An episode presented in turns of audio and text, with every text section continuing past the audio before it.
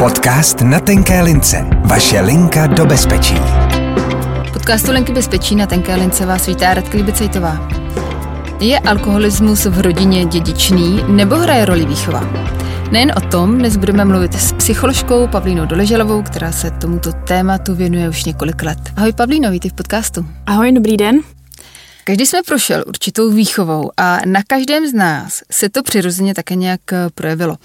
Co ale mají společné děti, které jsou dnes dospělí, jejichž rodiče byli nebo stále jsou alkoholiky?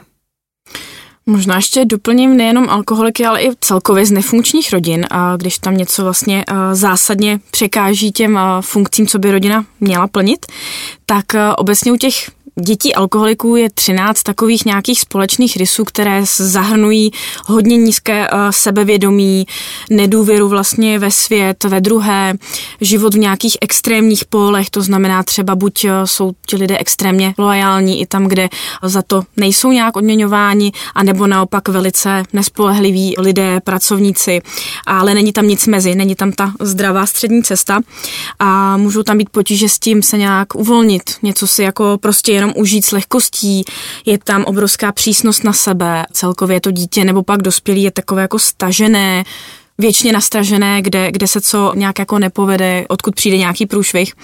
A samozřejmě to se promítá do stavu, do práce a do vztahu k sobě samotnému. Mm, tomu se ještě určitě dostaneme. Tak to byly nějaké společné rysy. Nebyl to asi kompletní výčet, protože si říká, že jich je 13, mm-hmm. takže to byly nějaké zřejmě Takové ty hlavní. z nich. Mm-hmm. hlavní. Mm. O jaké skupině rodičů se tu bavíme? Jde o rodiče, kteří byli eh, v léčbě, třeba i opakovaně v protialkoholní, nebo se prostě jen dali o víkendu s kamarády na chalupě pár piv? To se narazá na strašně zásadní rozdíl, kdy už se bavíme o alkoholicích, protože takový člověk vlastně trpí nemocí alkoholismu a musí splňovat nějaká kritéria už diagnostická, jako je třeba to, že má opravdu nutkavou, nezastavitelnou touhu po alkoholu, pokračuje v tom pití, i když ví, že mu to ubližuje a tak dále. Takže to, že jednou za čas si bez dětí někdo vyjde a dá si skleničku, je úplně v pořádku.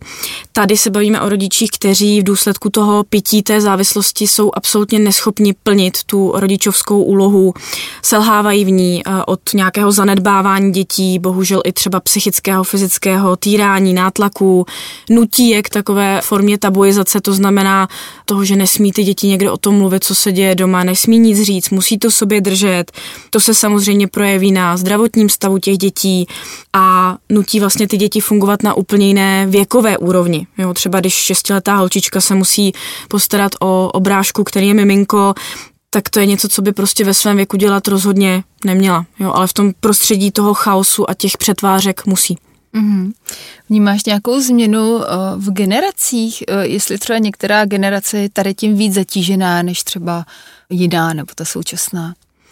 Tohle úplně nedokážu posoudit, nebo ne, nezažila jsem až tolik generací, abych to mohla takhle srovnat. Ale je pravda, že možná i v důsledku té doby, která se zrychluje a je tam tlak na, na výkon, na fungování, ať se děje vlastně cokoliv, tak uh, může to přispívat k tomu, že, že vlastně člověk si tím alkoholem jakoby v uvozovkách vypomáhá třeba častěji nebo jinými látkami. Mm-hmm. Když jde o alkohol, tak ten je v naší zemi opravdu populární, populární drogou. Pokud je v rodině alkoholik, tak uh, myslím, že je ta pozornost věnována především jemu. Jo, ať už jde teda o chování nebo ty jeho emoční výkyvy, které jsou samozřejmě často i dost dramatické. Co ty jejich děti? Nejsou tak eh, trochu v jejich stínu, jo? jestli se nezapomíná eh, na ně v péči právě o ty děti? Zapomíná, bohužel, a což je samozřejmě právě potom takový průšvih, i, i, protože ty děti vlastně jednou vyrostou a sami nějak jako potřebují fungovat, ale nikdo je to nenaučil, neměli ten model. Navíc je otázka, co i oni předávají potom svým dětem zase dál, takže to je právě ten generační nějaký jako přenos, co je vlastně učí. Nicméně myslím, že v dnešní době snad už se o tomto tématu začíná mluvit i víc a je důležité si to uvědomit, brát vlastně ten alkoholismus jako nemoc celé rodiny. Právě ne nejenom, že tím trpí ten alkoholik, který teda někde křičí nebo vyvádí, ale že i to okolí a ti nejvíce bezbraní, ty děti, že by prostě neměly být na té vedlejší koleji. Mm-hmm. Mm. Ty jsi zmínila některé, některé ty rysy, které ty děti, potažmo dospělé, nějakým způsobem spojují. Jaké eh, nejenom rysy, ale i prožívání nebo jednání můžou takovéhle děti no, jsem znovu, znovu opakuje dnes dospělý mít. Jaké rysy mají společné v tomto ohledu? Tak eh, další to, jak se to vlastně může projevovat, tak eh, jsou problémy s dotahováním, dokončováním nějakých eh, úkolů nebo povinností, takové to neustále vlastně odkládání, protože vychází to z toho, že doma je vlastně nikdo jako neocenil, nezajímal se, takže nejsou vedeny k nějaké jako zodpovědnosti přílišné. To samozřejmě může hmm. komplikovat potom fungování toho jedince třeba v práci, kdy mám klienty, co často střídají práci nebo dokonce jsou opakovaně vyloučeni jako z nějakých skupin komunit, i třeba pracovních nějakých prostředí prostředí. Jinak eh, samozřejmě ty dospělé děti mohou mít sami vyšší pravděpodobnost, že sahnou po nějaké jako látce sami. Nicméně není to rozhodně pravidlo, a to bych tam ráda zdůraznila, že ta škála tam je od vrcholových manažerů, kteří nějak fungují ale mají tendenci třeba k workoholismu po hodně nefunkční jedince, kteří třeba opravdu si tu práci neudrží, lidi, co mají sami děti, nemají děti, protože se bojí, vyhýbají se a tak dále. Takže vlastně tam asi záleží, jak ten člověk konkrétní naloží s tím traumatem, s tím, co se mu vlastně, a ještě komplexním traumatem tady v tom případě těch dospělých dětí alkoholiků. Takže to už záleží jako na každém jednom. Hmm. Já si říkám, že některé tyto rysy jsou součástí běžného života i pro lidi, kteří netrpí takovým traumatem. Jsou prostě nějakou samozřejmostí, kterou žijí. A říkám si, že to někdy musí být docela obtížné si toho všimnout a ještě si to právě spojit s tou minulostí navázanou na alkohol v rodině. Jak k tomu dojde, že si to všimnou a že si to spojí? Je to obtížné, určitě vyžaduje to nějakou dávku odstupu nebo nadhledu, čemuž právě může pomoct eh, někdo z vnějšku, třeba i odborník eh, v rámci terapeutického procesu, kde je na to dostatek času i prostoru. Nicméně projeví se to většinou tak, že buď to přijde nějaký zásadní zlom, krize v tom životě, kdy ten člověk jakoby dopadne na to pomyslné dno a, a musí už vlastně řešit nějaké situace, musí tomu čelit a už neuteče. A nebo se setkám u klientů s tím, že se jim v dospělosti opakují nějaké vzorce, pořád dokola nějaké situace, nebo ve vztazích typicky, jo, bere si žena alkoholika pořád dokola, jo, a říká si, čím to je, teď otec byl alkoholik, tak přece to nechci, jo, ale furt se to tak nějak jako stává. A tam je z mého pohledu dobré se jako zastavit a říct si, dobrý, tak asi by to chtělo se podívat, čím to je, co to způsobuje a co teda s tím můžu dělat, jo, pokud stojím o nějakou změnu. Hmm. A v čem tohle uvědomění může pomoci? Už jenom to samotné uvědomění, jo? že si člověk řekne, aha, tak je to teda nějaký mm, vzorec, který se mi opakuje, eh, chování, prožívání, tak ehm, teď to vím. Už to, jak říkáš, může být úleva, jo, že vlastně má to nějaký název, eh, někam jakoby patřím, protože ještě hodně zásadní rys eh, silný u těch dospělých dětí je, že oni se cítí být jako divné, poškozené, nikam nepatřící a vlastně celý život tak nějak hledají, jo, jako v čem, v čem to je, jo, protože nejsou samozřejmě sami o sobě zlé nebo nějaké špatné, jenom se cítí nepatřičně v důsledku toho, co zažili, že vlastně to okolí tak nějak funguje a oni ne. Jo, a tam vlastně právě jako zjistit, že teda někam patřím, byť je to jakoby ta škatulka v uvozovkách dospělého dítěte, tak ale se, se s tím líp pracuje, protože když nemáš pojmenovaný problém a nemůžeš ho rozsekat na ty menší díly a, a jeden po druhém jako nějak se posouvat, tak to řešení se hledá blbě. Ale v momentě, kdy teda nějak si uvědomuješ, co se děje, byť je to třeba nepříjemný, tak uh, se ti ulevuje, vyčistíš se, můžeš to dát nějak ven, uh, i třeba emoce pustit a líp se ti dýchá. Mm-hmm, že víš, s čím bojuješ. Tak vlastně, a můžeš se na to podívat, jo, jakože mm. tomu do očí a neutíkat. Podcast na tenké lince. Vaše linka do bezpečí.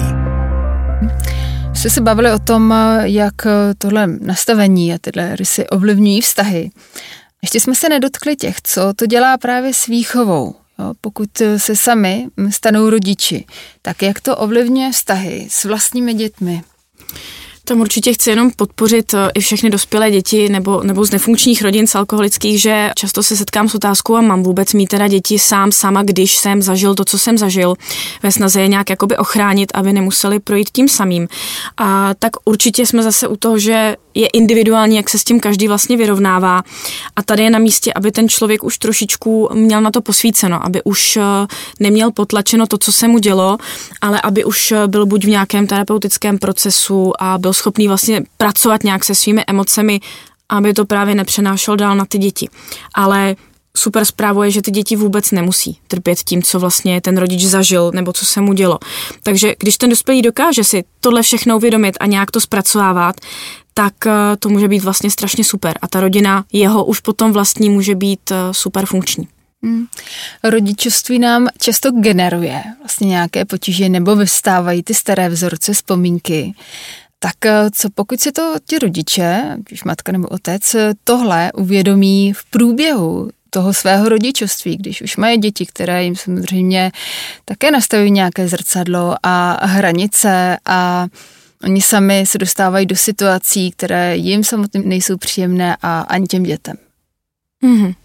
Tam samozřejmě v první řadě jsme lidi, jo, všichni, ať už jsme, ať už máme ty sociální role různé od uh, nějakých pracovních, jo, psycholog, redaktor, a nebo i těch rodič, uh, sestra, dcera, tak pořád jsme jenom lidi se svými teda zkušenostmi pozitivními, negativními, ale je na místě, když teda už třeba rodič ujede, nebo, nebo mu ujedou nervy a, a zakřičí víc, než je nutný, tak uh, se tak jako nadechnout, vydechnout a říct si, jo, dobrý, tohle už třeba naráží na něco mýho, i se omluvit klidně tomu dítěti a, a připustit tu chybu, čímž mu vlastně poskytujeme už ten model řešení nějakých problémů, ten zdravý model. Takže je to určitě na místě se nebát, říct jasně, tohle jsem třeba nezvlád, nezvládla, je to úplně v pořádku. Takhle málo stačí na to, aby mohla proběhnout nějaká změna málo a zároveň samozřejmě líp se to řekne, než potom udělá, ale mm. ano, tohle je dostatečné. Mm. To je z tvé zkušenosti. Mm. Jo? Mm. Pokud nás poslouchají děti nebo dospívající, kterých se tohle povídání týká a žijí s rodičem, alkoholikem, co oni sami mohou udělat pro sebe?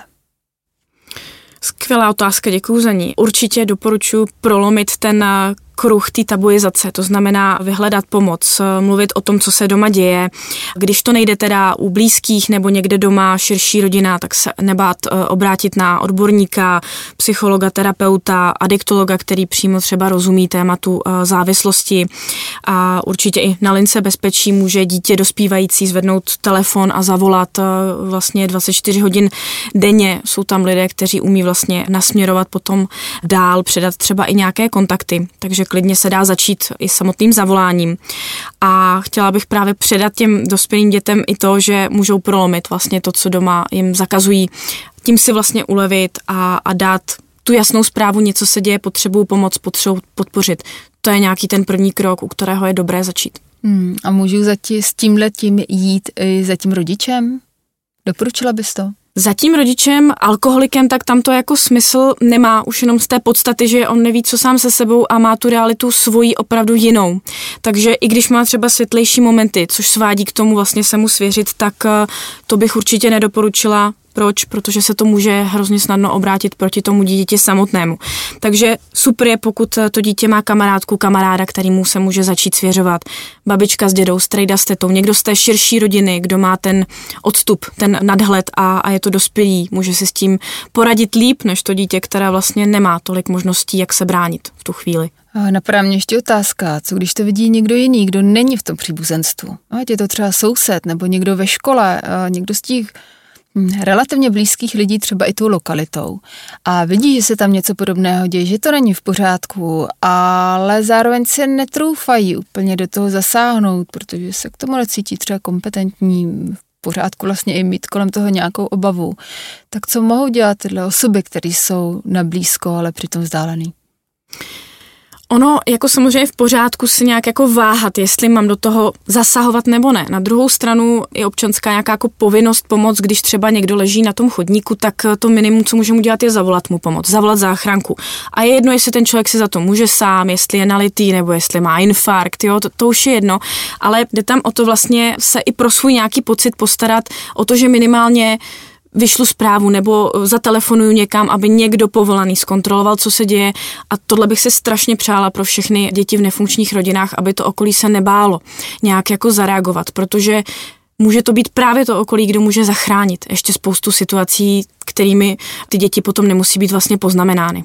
Hmm aby to nebylo vnímání, vnímáno jako donášení na tu rodinu a, a nějaké jako bonzování v úvozovkách. Mm-hmm. Tak ono dá se i anonymně vlastně zavolat uh, policie, záchranná služba, podle Pospol. toho samozřejmě v jaké fázi to je. Na druhou stranu si říkám, že to okolí má tak nějak právo reagovat na to, co se děje v jeho okolí, jo, že vlastně zmínila si sousedy, tak žijí tam a pokud opakovaně slyší tam, že se něco děje, tak uh, bych to jako cítila jako takovou povinnost, že vlastně musím nějak zasáhnout, protože to není v pořádku, co se tam děje. Mm-hmm. Poslední otázka, tu jsme vlastně začali. Je alkoholismus dědičný ve smyslu, co jsem zažil, to jsem? Alkoholismus rozhodně dědičný není, ani v tomhle smyslu, co jsem teda zažil, to jsem. Spousta alkoholiků pochází z funkčních rodin a k pití je přivedla nějaká krizová situace nebo událost a zase vlastně i dospělí, kteří vyrůstali v alkoholické rodině, nemusí být alkoholiky, takže ano, mají tam nějaký model jako řešení problémů pitím, ale už je to vlastně na nich samotných, jak eh, se s tím poradí, jestli chtějí žít jinak, než eh, sami zažili v té rodině nebo ne.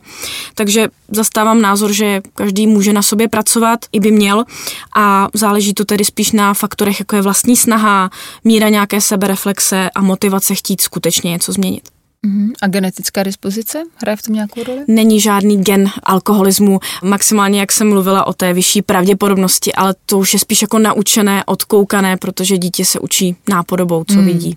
Uh-huh. A s těmito slovy se také dnes rozloučíme. Děkuju, děkuji, že jsi přišla povídat o tomto tématu a znovu připomínám, že nemusíte být sami na potíže, které vstupují do života. Linka bezpečí a rodičovská linka je to pro vás. Přeji krásný den a děkuji, že jsi přišla. Podcast na tenké lince. Vaše linka do bezpečí.